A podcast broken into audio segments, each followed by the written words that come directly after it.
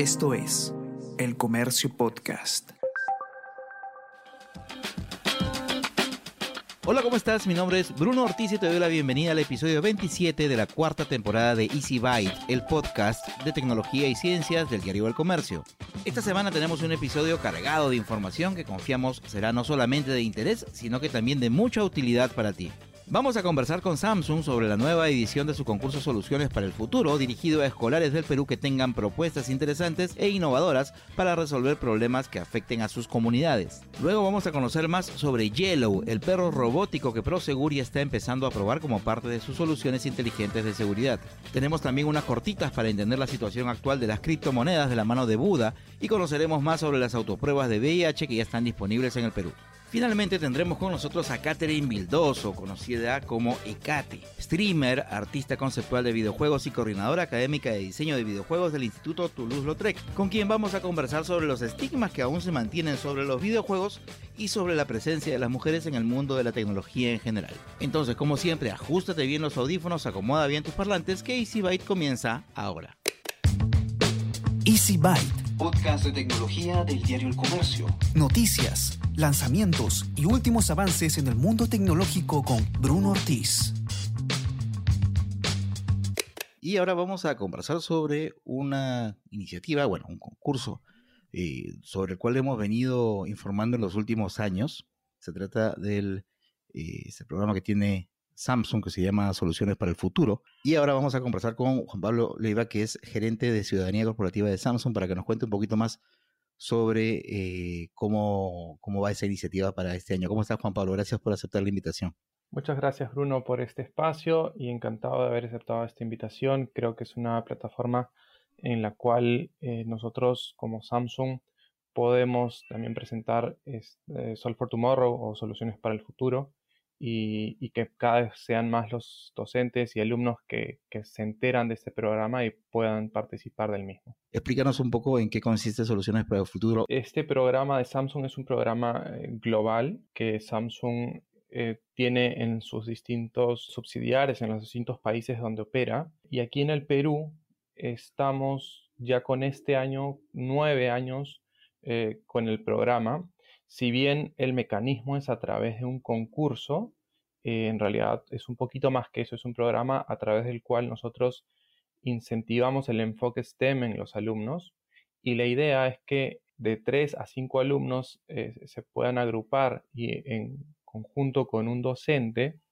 que puede ser un, profesor de, de, su aula de clases, propongan una alternativa, una solución ante una problemática o alguna oportunidad de mejora que ellos puedan detectar dentro de su comunidad. Esto con un enfoque STEM, es decir, eh, esta solución puede tener alguna de las aristas de este enfoque que puede ser eh, ciencia, tecnología, ingeniería o matemáticas dentro de la propuesta. ¿Cómo es, el tema de, los plazos, de los tiempos? ¿Todavía pueden haber colegios que se puedan inscribir o de repente esto ya está corriendo, ya está en alguna fase eliminatoria? En esta oportunidad, efectivamente por temas de pandemia, todavía lo estamos manteniendo como un curso un poco más virtual. Este, y los plazos en ese sentido son flexibles. Por ejemplo, este año eh, nosotros hemos lanzado oficialmente el concurso abierto a inscripciones desde el 20 de junio. De hecho, todavía estamos en fase de convocatoria que se extiende hacia mediados de septiembre. Es decir, que todavía hay tiempo para que los alumnos puedan informarse más sobre el programa, descargar las bases de, nuestra página web y puedan justamente completar los formatos que son necesarios para, postular al, mismo. Que en realidad es bastante sencillo, Bruno. Básicamente, lo primero que tienen que hacer es justamente identificar esta, esta oportunidad de mejora o, reto que, que presenten en su comunidad, la cual puede ser desde sus colegios, su barrio o distrito en el cual viven y sobre ello eh, juntarse con, sus amigos y, profesores, un poco para hacer una lluvia de ideas y en base a esta lluvia de ideas ellos puedan proponer alguna mejora sobre este problema que han identificado y una vez identificada esta mejora, completan un formulario que es bastante sencillo en realidad. Nosotros revisamos eh, eh, estos formularios y luego, digamos, vienen las siguientes fases, ¿no? Que es la, semifinalistas que se eligen a, los 12 mejores proyectos, luego los finalistas, que, son los cinco eh, que pasan a la ronda final para elegir al, gran ganador hacia el mes de diciembre.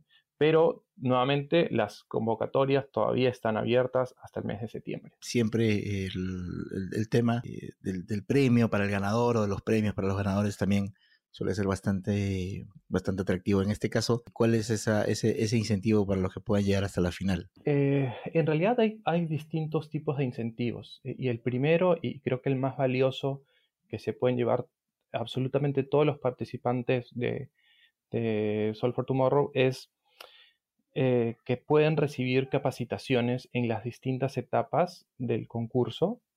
estas van desde webinars donde les eh, ayudamos a que puedan concretar sus ideas de mejora con algunos tips, eh, que puedan entender mejor cómo es el enfoque STEM, cómo a través de las ciencias, tecnología, matemática pueden desarrollar distintas propuestas innovadoras eh, con el uso más que de, de, la creatividad que ellos tienen y estas pueden acceder de manera gratuita con solamente estar participando del concurso. Y, creo que ese es, a, mi modo de ver, el principal aliciente o, beneficio que, es para todos. Sin embargo, obviamente, como un tema de motivación, están los concursos este, que promueven eh, un, premio más físico, más, más de producto, y en esta ocasión, evidentemente, como Samsung, les damos eh, a los finalistas, a los semifinalistas, perdón, eh, si mal no recuerdo, luego que son, son 12, 12 grupos, en este caso, ¿no? que, pasarían como semifinalistas, luego a los finalistas se les dan eh, celulares y, a lo, y al gran ganador, a, los que participan del grupo, un televisor Samsung. Al final, el ganador no solamente se lleva el televisor, sino por haber sido eh, semifinalista también eh, y finalista se lleva también los, premios previos. En los años anteriores, los años de pandemia, el concurso ha, continuado sin ningún problema y aún así me parece que pudieron mantener un poco la, la, convocatoria eh, en un número interesante de participantes. En este año, en donde estamos todavía recién volviendo un poquito a, la situación anterior, ¿cómo está esa expectativa con respecto al número de participantes? ¿Cuántos, ¿A cuántos colegios o cuántos participantes planean convocar en este año? Curiosamente, eh, los años de pandemia son donde hemos obtenido mejores resultados en cuanto a convocatoria de, los participantes. Por ejemplo, el año pasado eh, logramos obtener más de 1.300 proyectos, de los cuales eh, eso se, trasladaba en cerca de 5.000 alumnos participantes del, el proyecto y la idea para este año es continuar haciendo crecer ese número. Eh, estamos estimando que, vamos a, sobrepasar los 1.400 proyectos presentados para este 2022. Sin embargo, no solo queremos eh, continuar captando proyectos, sino también incentivando a las mujeres a que participen más de, estos proyectos, porque típicamente en, un país como el nuestro, eh, las eh, materias de, matemática, ciencia, tecnología, y, hablando ya más en temas eh, universitarios, ¿no? Eh, han sido copadas más por, alumnos hombres en este caso. Sin embargo, la idea es desde el colegio un poco incentivar también las mujeres, en las alumnas en este caso, que puedan participar del mismo. Y nos ha ido bien. Curiosamente, el año pasado el 60% de los participantes fueron mujeres. Entonces la, idea es continuar con esto este año y cada, cada año que, se pueda ir incrementando ese número e ir difundiéndolo más, eh, no solo en, las regiones, digamos, con mayor cantidad de alumnado, sino también en aquellas eh, más alejadas de, de, los, centros poblados con, digamos, una mayor afluencia de, alumnos, ¿no? Sino queremos eh, que este concurso realmente llegue a todos los chicos eh, que sean estudiantes entre tercero y quinto de media de todos los colegios eh, nacionales, públicos nacionales. Ok, ahora vamos a ver un tema de tecnología aquí en Easy Byte. Seguramente no va a ser novedad para muchos de quienes están escuchando esto. El tema de los robots, particularmente de los perros robots, pero no los que son de juguetes, sino esos que parecen sacados de una película de ciencia ficción. Los hemos estado viendo a través de videos de internet, de virales, etcétera, etcétera. Hoy vamos a conversar justamente sobre uno de ellos, uno que sí existe en la vida real, y vamos a conocer un poquito más sobre cómo se pueden aprovechar este tipo de aplicaciones tecnológicas. Y para eso vamos a conversar con Daniel García Espinel, que es director de desarrollo de producto e innovación de Proseguro. ¿Cómo estás, Daniel? Muchísimas gracias por aceptar la invitación. Nada, un, placer, encantado. Cuéntanos un poquito, Daniel, cómo es este tema de, de este robot que tienen ustedes, que me parece que tiene como nombre Yellow, si es que no me equivoco. Cuéntanos un poquito más, por favor. Efectivamente, bueno, de hecho, si, te parece, vamos a llamarle Yellow, porque es el nombre con el que bautizamos a, nuestro perro robótico inteligente. La verdad que, en estos meses en los que Yellow ha estado participando en muchas de las actividades de seguridad de nuestra compañía, la verdad que, todos, todos los miembros, yo creo que, los miembros del personal de Prosegur que han estado eh, interactuando con él le han cogido muchísimo cariño por explicar un poquito, Bruno, en qué consiste la tecnología, porque como bien apuntabas al principio, muchos de nosotros hemos oído hablar y hemos visto incluso vídeos de perros robóticos. Pero en este caso, en Prosegur, en el equipo de innovación y de desarrollo de producto, lo que hemos hecho es un perro robótico inteligente. Y ahí es donde, ahí es donde está la diferencia. nosotros, a partir de la plataforma robótica dinámica, que es como le suelen llamar los, los tecnólogos, lo que hemos hecho ha sido construir una solución que puede ser utilizada dentro del ámbito de la seguridad privada. Y para ello hemos tenido que dotar de inteligencia a Yellow. Y eso lo hemos conseguido gracias a nuestra plataforma. Es una plataforma que se llama Gensai, que es una plataforma de inteligencia artificial y de Internet de las Cosas, que nos ha permitido el poder hacer que Yellow sea inteligente. Eh, el, aparato toma sus propias decisiones, es controlado a distancia. ¿Cómo es que es la interacción entre lo que hace finalmente el dispositivo y los humanos? Decimos que Yellow es inteligente porque, bueno, seguro que muchos de vosotros habéis visto el, perro robótico de Boston Dynamics. Boston Dynamics es uno de nuestros partners, que es el que ha desarrollado el, propio robot. Y nosotros, sobre la plataforma de Boston Dynamics, lo que hemos desarrollado es lo que se llama eh, el payload, la carga de pago. Eso es como una especie de mochila, una mochila negra que va justo en el lomo del, perro robótico y es el que precisamente dota de inteligencia a Yellow. En este caso, eh, tenemos dispositivos que son capaces de, ejecutar algoritmos en local de inteligencia artificial y sensores IoT. Por ponernos algún ejemplo, el Yellow ha estado participando en, eventos muy importantes eh, aquí en España y en Portugal. Por ejemplo, Yellow pues, debutó en el Mutua Madrid Open, que es uno de los eh, eventos más importantes de tenis que hay a nivel mundial, que se celebró aquí en Madrid hace un par de meses. Y hace muy poquito, hace un par de semanas escasas, estuvo en el evento Rock in Rio, en este caso de Lisboa.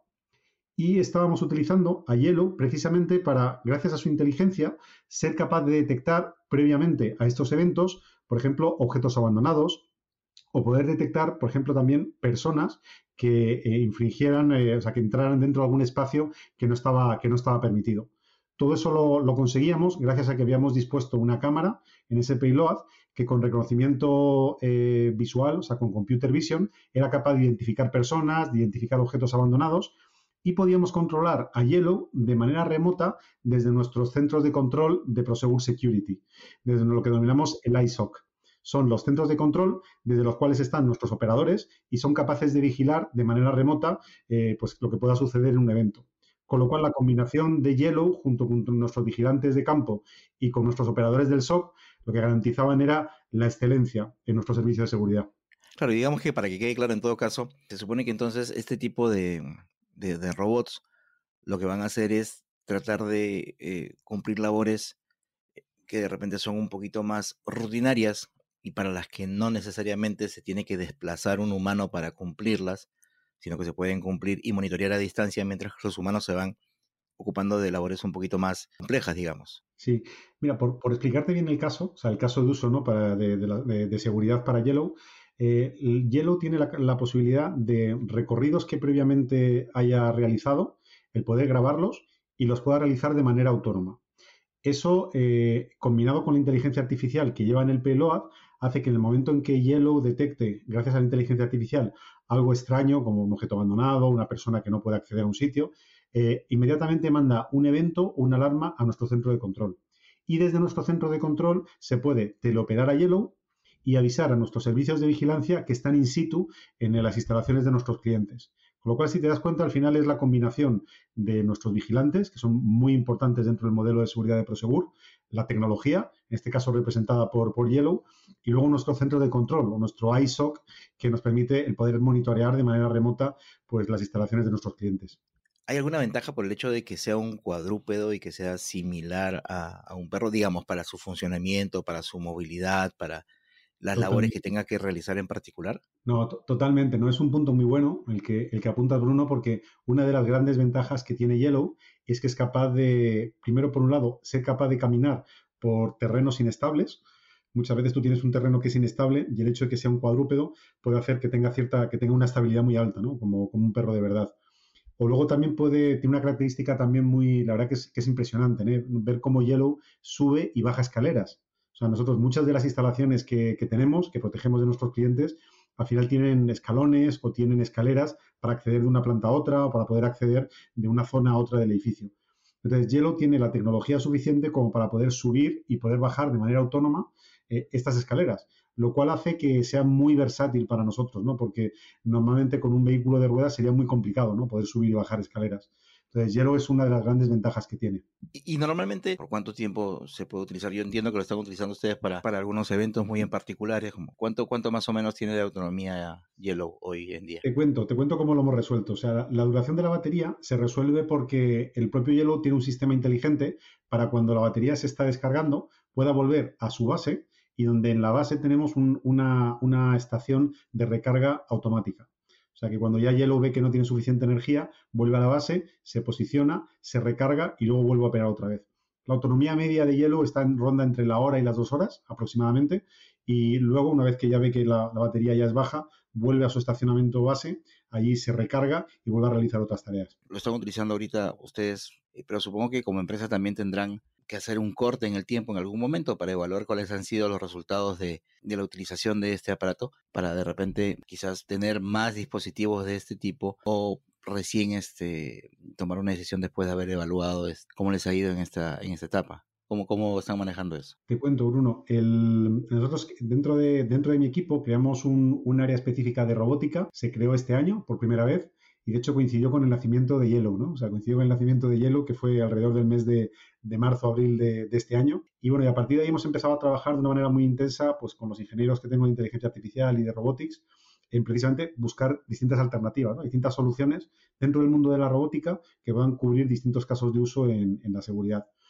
Yellow ha sido el primero, donde creemos que para eventos pues, puede ser una solución pues, muy interesante, incluso para ciertos tipos de, clientes. Y también estamos explorando otro tipo de plataformas robóticas que, tienen otras ventajas, que, al final a lo mejor no, no son cuadrúpedos, sino son sobre, sobre ruedas, pero como bien comentabas antes en el ejemplo de la policía, ¿no? los artificieros de la policía, pues puede tener también ciertos casos de uso muy interesantes para salvaguardar la, la, integridad, en este caso, de nuestros, de nuestros vigilantes.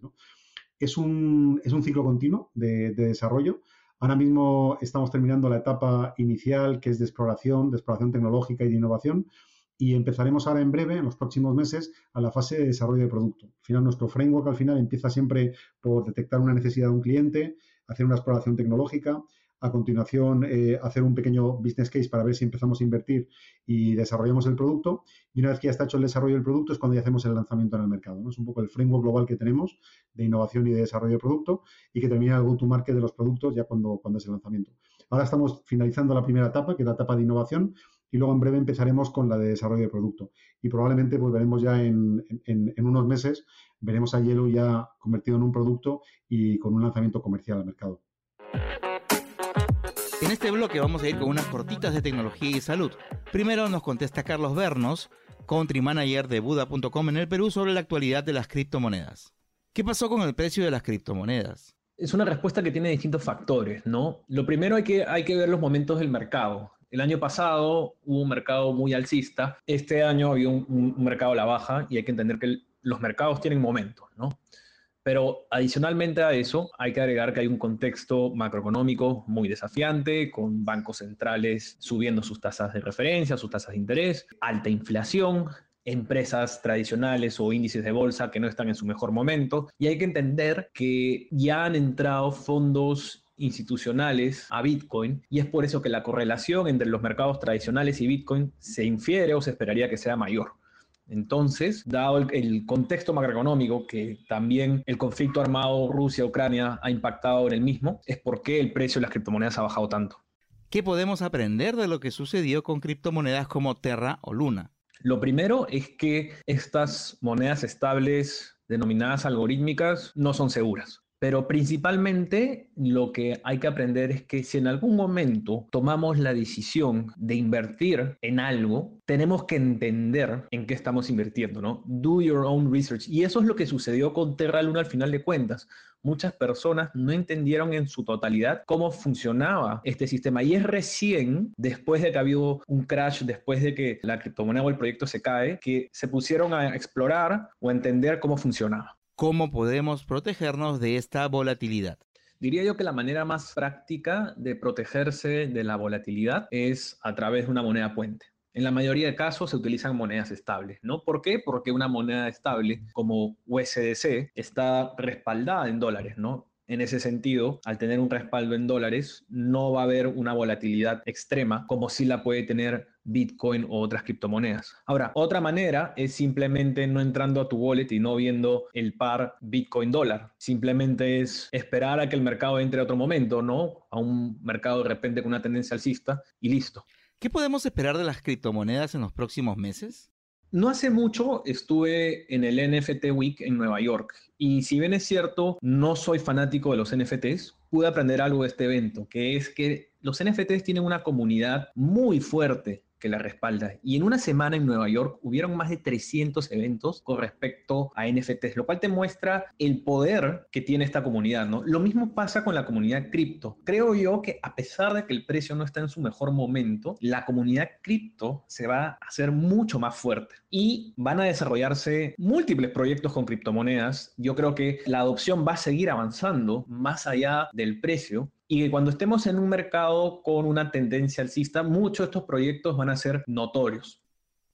Y ahora vamos con unas cortitas de salud, contesta Juan Guanira, médico epidemiólogo y director médico de investigaciones médicas en salud inmensa, sobre los autoexámenes para la detección del VIH que ya están disponibles en el país. ¿Qué son y cómo funcionan las autopruebas para detectar el VIH? Las autopruebas de VIH son un derivado de las pruebas rápidas de VIH, en las cuales se ha simplificado los procesos para que el usuario pueda obtener la muestra, realizar el test y leer los resultados sin necesidad de la presencia de un personal de salud que los haga. Eh, esta puede realizarse en sangre o fluidos orales y dan resultados en 15 minutos. Las autopruebas de VIH contribuyen al diagnóstico acercando el testeo a poblaciones que anteriormente no lo hacían por razones diversas, como por ejemplo el temor al estigma y discriminación asociados a la infección por VIH, la falta de tiempo o posibilidad de acudir a un establecimiento de salud o laboratorio a realizarse la prueba. Actualmente, alrededor de 20% de las personas diagnosticadas son diagnosticadas en estadios tardíos de la infección, como es el estadio SIDA. Esta estrategia está recomendada por la Organización Mundial de la Salud para lograr que más personas accedan a tamizaje del VIH y tratamiento, y así puedan tomar acciones oportunas, buscando métodos de prevención efectivos o en caso de ser positivos, accediendo a servicios de tratamiento. ¿En dónde se pueden conseguir este tipo de autopruebas? En el Perú.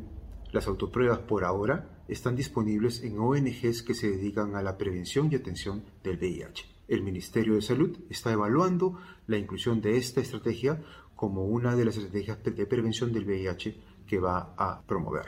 ¿Qué tan confiables son los resultados de este tipo de pruebas? La eficacia de las autopruebas es similar al de las pruebas rápidas de VIH, más del 99% de capacidad de detectar la infección por VIH. El hecho que los usuarios sean los que realicen la prueba y la interpretación no alteren mucho esta capacidad de detección de la infección. Dependiendo del tipo de autoprueba, la eficacia puede variar, sobre todo para detectar infecciones recientes. La autoprueba, sobre todo las basadas en sangre, pueden detectar infección a partir de la tercera semana de, ocurrida la infección, mientras que las basadas en fluido oral detectan la infección un poco más tarde, ya que tienen un periodo de ventana más largo.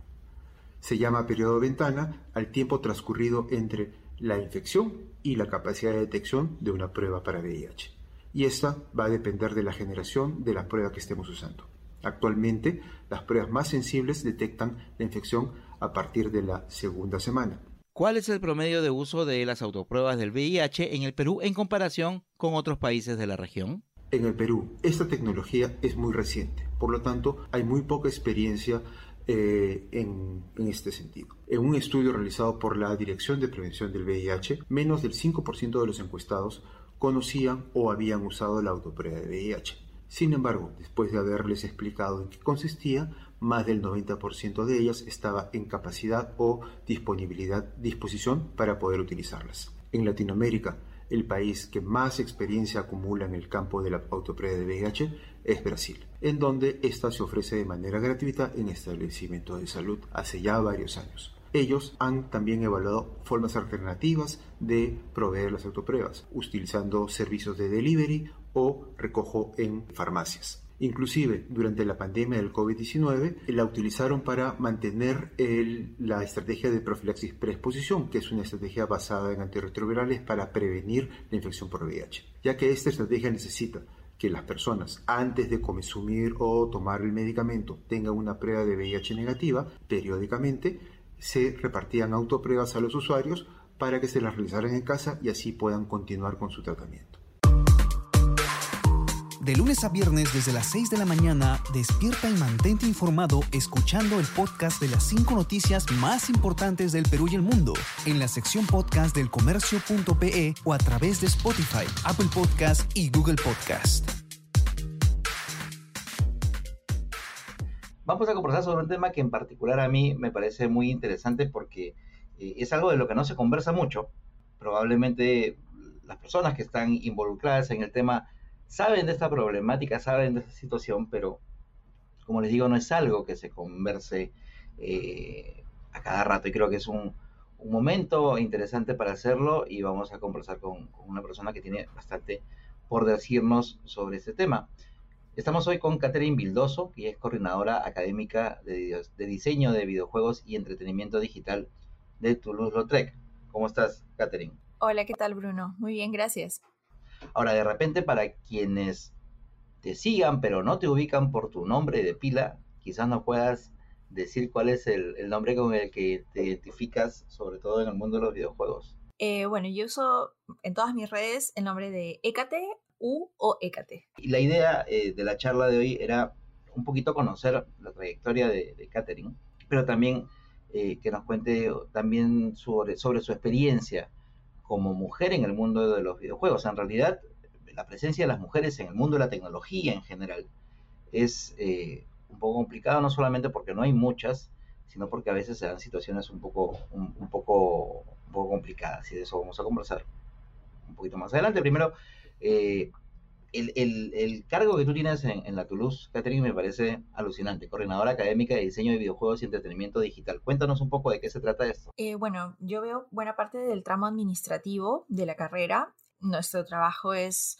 poder apoyar a los docentes y a los alumnos, eh, bueno, en cualquier problema que tengan y también proponer diferentes estrategias para, que digo, darles traes, o sea, trabajos reales orientados a empresas, em, hacer eventos también para que ellos puedan ganar experiencia profesional y finalmente el poder darles un espacio en la industria que tenemos tanto a nivel nacional como internacional. Ahora, esto es interesante porque si bien en los últimos años la oferta de espacios donde los chicos y chicas que estén interesados en las carreras relacionadas con los videojuegos ha aumentado, todavía no son tantos espacios, ¿verdad? Sí, e, el tema también es un, es un tramo de perspectiva, porque lo cierto es que si bien es cierto, aquí en Perú propiamente no hay muchas empresas de desarrollo, hoy por hoy tenemos una herramienta invaluable que es que gracias a, bueno, gracias y a causa de todo lo que pasó desde el 2020 y bueno, cuarentena, pandemia, etcétera, nosotros ahora trabajamos de manera remota. Entonces, trabajar con una empresa internacional está al alcance de la mano para cualquiera. Lo único que es necesario es que obviamente tengan las especializaciones o el conocimiento necesario para poder entrar a, estas empresas internacionales. Ahí es donde nosotros como coordinación entramos, también actualizando constantemente la malla para que los chicos puedan salir con el conocimiento necesario para lanzarse a su vida profesional. La otra opción que ellos tienen, que un porcentaje bastante importante del alumnado Toulouse-Lautrec eh, aprovecha es a lanzar su propia empresa. O sea, entendiendo mejor el tema de oferta y demanda allá afuera, ellos también pueden optar por lanzar su empresa que haga sus productos para Perú, que es, poco, es casi raro, em, o que lo hagan para otras empresas tercerizando a nivel internacional o de frente lanzando su, proyecto y autopublicándose en otros países. Ahora, ¿por qué tú consideras o, por qué otros factores, además eh, de los que podemos este, intuir, consideras que eh, el desarrollo de la carrera de videojuegos y del negocio de los videojuegos y de las posibilidades de trabajo en, el mundo de los videojuegos todavía es tan complicado a nivel local. El tema es que hay una mala concepción con respecto a los videojuegos. Todavía existe este, este, estigma social de que los videojuegos son solo entretenimiento y que pueden llevar a adicción.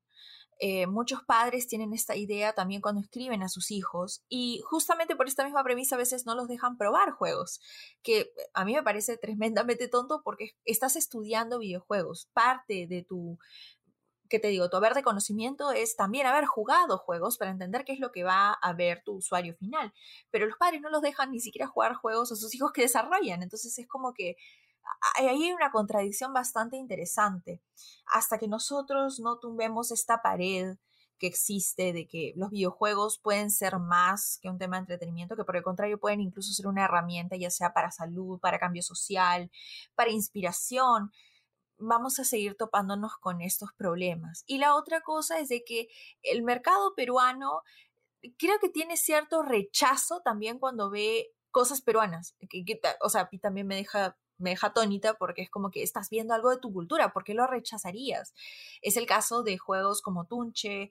Em, hay muchos otros juegos de desarrolladores peruanos que van a nivel internacional y que ganan premios de alumnos, inclusive hemos tenido en el TEC de Monterrey, eh, pero acá se los ve con recelo, es como que, oh no, es otro juego sobre alguna cultura prehispánica.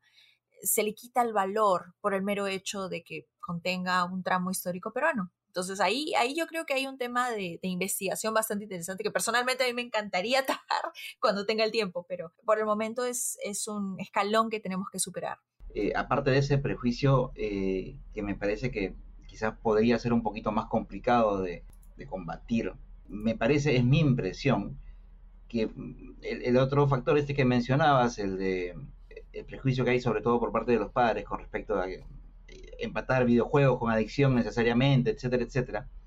Eh, me parece que aunque todavía se sigue utilizando y sobre todo es eh, parte de la receta de algunos medios de comunicación para dar noticias relacionadas con eh, temas policiales que lamentablemente tienen algún vínculo a veces forzado con el mundo de los videojuegos.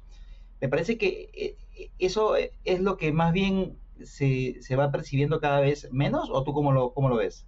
Eh, depende del medio de comunicación. Es también cierto que en los medios más serios ya esto no tiene sentido por dos motivos. Uno, porque obviamente estos medios ya se dieron cuenta de que hay un nicho bastante interesado en los videojuegos, para el cual ya suplen noticias. Sería contraproducente como que decirles, no, tú, tú eres parte del problema. Y por otra parte está el tema de que poco a poco se va abriendo esta, esta puerta que es conocer la verdadera función de los videojuegos como cualquier otra actividad recreativa es, un, es un elemento necesario para cualquier persona el poder relajarse, el poder desconectarse a veces de, su situación. El problema de los videojuegos, entre comillas, es de que como dan una recompensa inmediata, y yo creo ahí también hay un tema más de psicología detrás, em, muchas personas que no han recibido esa gratificación lo encuentran en los videojuegos. Y esto puede generar una pequeña dependencia emocional. Pero el tema acá, también sería a nivel de salud mental, ¿por qué uno estaría recurriendo a ignorar sus problemas antes que afrontarlos? Y es que también existe un estigma sobre salud mental.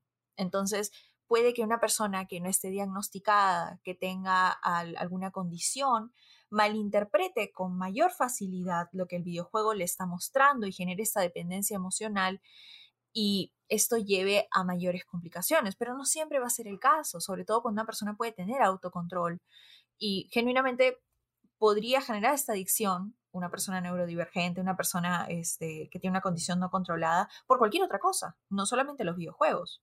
Entonces, hasta que entendamos con claridad eso, vamos a seguir topándonos con estas noticias que combinan el tema de los videojuegos con, con agresión excesiva o con dependencia. La verdad, cualquier cosa en exceso es mala, no solo los videojuegos. Y Catherine, cuéntanos un poquito eh, sobre tu experiencia eh, en el mundo de, la tecnología y los videojuegos. En este caso, tú hoy eres bastante activa en, redes con respecto a eh, difundir contenido relacionado con videojuegos. Además, tienes un, un cargo académico importante en una institución como la Toulouse-Lautrec. ¿Cómo es tu visión con respecto al, eh, a, la, presencia de la mujer en el mundo de la tecnología y de los videojuegos en particular? Bueno, a mí me da mucho gusto ver que en los últimos tres años ha tenido un crecimiento exponencial. Eh, era poco frecuente que se le dé ese espacio a las mujeres, no porque no supieran, genuinamente siempre ha habido personas que saben del tema. Eh, ese caso de Gaby Patrón, por ejemplo, pero el tema es que no, no se les permitía tanto esta entrada. Ahora por diversos temas de que la gente pasa más tiempo en redes, se les ha dado la oportunidad de ser descubiertas y también redescubrirse ellas. Me he dado cuenta que muchas han, mejorado la calidad de su contenido, se sienten mucho más seguras de dar sus opiniones, pero usualmente, eh, los últimos cinco años, eh, yo lo digo porque lo he vivido y también veo que muchas lo viven, existe este tema de que uno va a tener que debatir qué tanto sabe con personas desconocidas, usualmente de género masculino, que personalmente me parece innecesario, pero lamentablemente eh, eh, viene también en, en, los videojuegos desde hace mucho tiempo, y es que sí es cierto que el target original de los videojuegos, desde que empezó su producción masiva alrededor de los años 70, 80, era orientado a hombres. Las mujeres no se no se las consideraba mucho. Y si se lo hacía, se lo hacía desde una perspectiva bastante cerrada. Entonces, claro, uno va a querer entrar a estos lugares porque dice, no, pero es que esto no es la realidad. Yo soy una persona real, yo puedo dar fe de que no es así. Y hay gente que no le gusta aceptar eso. Prefieren a esta figura inventada, eh, que se ajusta mejor tal vez a sus estándares, que no es real. Y ahora con, tantas cosas que se han destapado, inclusive mencionando nuevamente el tema de salud mental, nos hemos dado cuenta de que en realidad la diversidad es lo que a cualquier industria la hace fuerte, la hace crecer, la hace cambiar y evolucionar. Entonces tenemos que abrir esa puerta. Y con eso mismo damos cabida a otras perspectivas, que es justamente lo que nos enriquece a nivel de personas, a nivel de cultura, inclusive a nivel de tecnología, porque gracias a nuevas perspectivas es que se pueden hacer em, productos mucho más accesibles para todos, que es finalmente lo que nosotros queremos, que la tecnología facilite la vida. Entonces yo, yo lo veo con, con, mucha alegría, lo veo con mucho gusto, que es un cambio que cada vez es más frecuente y, y que ya hemos estamos pasando ese escalón, ¿no? Ese problema que es el tema de, los géneros, de ver, de, tener que preguntar si es que hay mujeres. Ahí ya nosotros tenemos un, threshold. ¿Por qué tenemos que preguntar cuál es el género? Es una persona, es una persona que sabe, no importa lo demás. Eh, importa que me pueda hablar de cuál es el factor que yo busco en este producto tecnológico, qué es lo que me debería interesar de este videojuego, por qué esta noticia es importante, por qué este contenido es relevante. Todo lo demás es relativo y, personalmente yo considero indiferente. Justo hace unos días estaba conversando con, con Cali Loli, que es la creadora de contenidos de este canal eh, Te Equivocas, un canal nuevo que ha aparecido hace unos añitos y, está creciendo bastante, bastante bien con, con el tema de la, de la, creación de contenidos de tecnología y, y me decía que uno de, las, de los principales problemas que tenían las mujeres en tecnología es que están obligadas casi a tener que estar demostrando a cada rato, demostrando que saben, demostrando que pueden, me, pareció una frase súper poderosa y, lamentablemente súper cierta, ¿no? E, e, es, completamente cierto. Yo lo he vivido por décadas de mi vida. Este, y sé que muchas otras mujeres que conozco que están en la industria también. Y es algo que también nos incomoda profundamente porque, o sea, yo no conozco a una persona y lo primero que hago es preguntarle, ¿has jugado este juego? ¿Has hecho esto? ¿Has visto esta serie? ¿Sabías que este juego tiene esta... No, solamente quieres conversar, quieres conocer a la persona, tener su perspectiva, no discutir si sabe o no. Pero muchas de nosotras sí nos hemos topado con esto, que cada vez que entramos un espacio, de, a mí me ha pasado en espacios de trabajo, eh, que no me creían que sabía o que lo daban, o sea, no, no lo tomaban en serio. Inclusive cuando empecé como creadora de contenido, yo originalmente dije, hola, sí, soy desarrolladora, podría hablar sobre todo lo que es el, el desarrollo de los videojuegos. Y como que, no, no, no, ya tenemos una persona que hace eso. Eh, le dije, pero o sea, su misma audiencia creo que preferiría ver a otra figura, podría hacerlo con él. Como que no, no, no, no, esa persona se carga. Tú puedes ir a hablar sobre cómics y series porque eres chica y, se te va a ver bien ahí. Y Catherine, muchísimas gracias por haber estado con nosotros en estos minutos que se han pasado bastante rápido. Has compartido información súper valiosa. Yo quería darte las gracias y pedirte que pudieras hacer una invitación, un llamado a todos los chicos y chicas que estén interesados en seguir alguna carrera afín al mundo de los videojuegos. Ten en cuenta de que nosotros, cada uno, cada persona, y esto se lo digo mucho a mis alumnos, tiene un factor único, una perspectiva única que ofrecer al mundo. Eh, escojas la carrera que escojas, el camino creativo que te agrade, porque la verdad todas las carreras, todos los ámbitos tienen su tramo creativo, inclusive la programación, que muchos ven como algo rígido y estructurado. Em, que sea algo que a ti te agrade hacer y que te llene. Y procura, cuando escojas este camino profesional, transformar tu mayor debilidad en tu mayor fortaleza, porque esto es lo que te va a permitir levantarte cada mañana, hacer lo que amas y siempre seguir buscando un cambio, dejar un cambio positivo detrás tuyo, porque tú vas a saber que tu perspectiva es verdaderamente única, como tú ves las cosas, como tú las puedes interpretar, nadie más puede y mucho más en el ámbito de los videojuegos, el ofrecerle eso a alguien más puede cambiar completamente su mundo. Los videojuegos no son solamente un tema de entretenimiento, pueden ser una herramienta para la salud, pueden ser un medio de cambio social, puede ser un medio de aprendizaje. Y todo esto es posible si tú dejas fluir eso, pero para lograrlo tienes que tú primero estar seguro de que es lo que a ti te hace especial. Cuando logres eso, te aseguro que nada va a ser imposible. Muchísimas gracias por llegar hasta el final de este episodio, el número 27 de la cuarta temporada de Easy Byte, el podcast de tecnología y ciencias del diario El Comercio. Nos escuchamos la próxima semana, así que pasa la voz. El Comercio Podcast.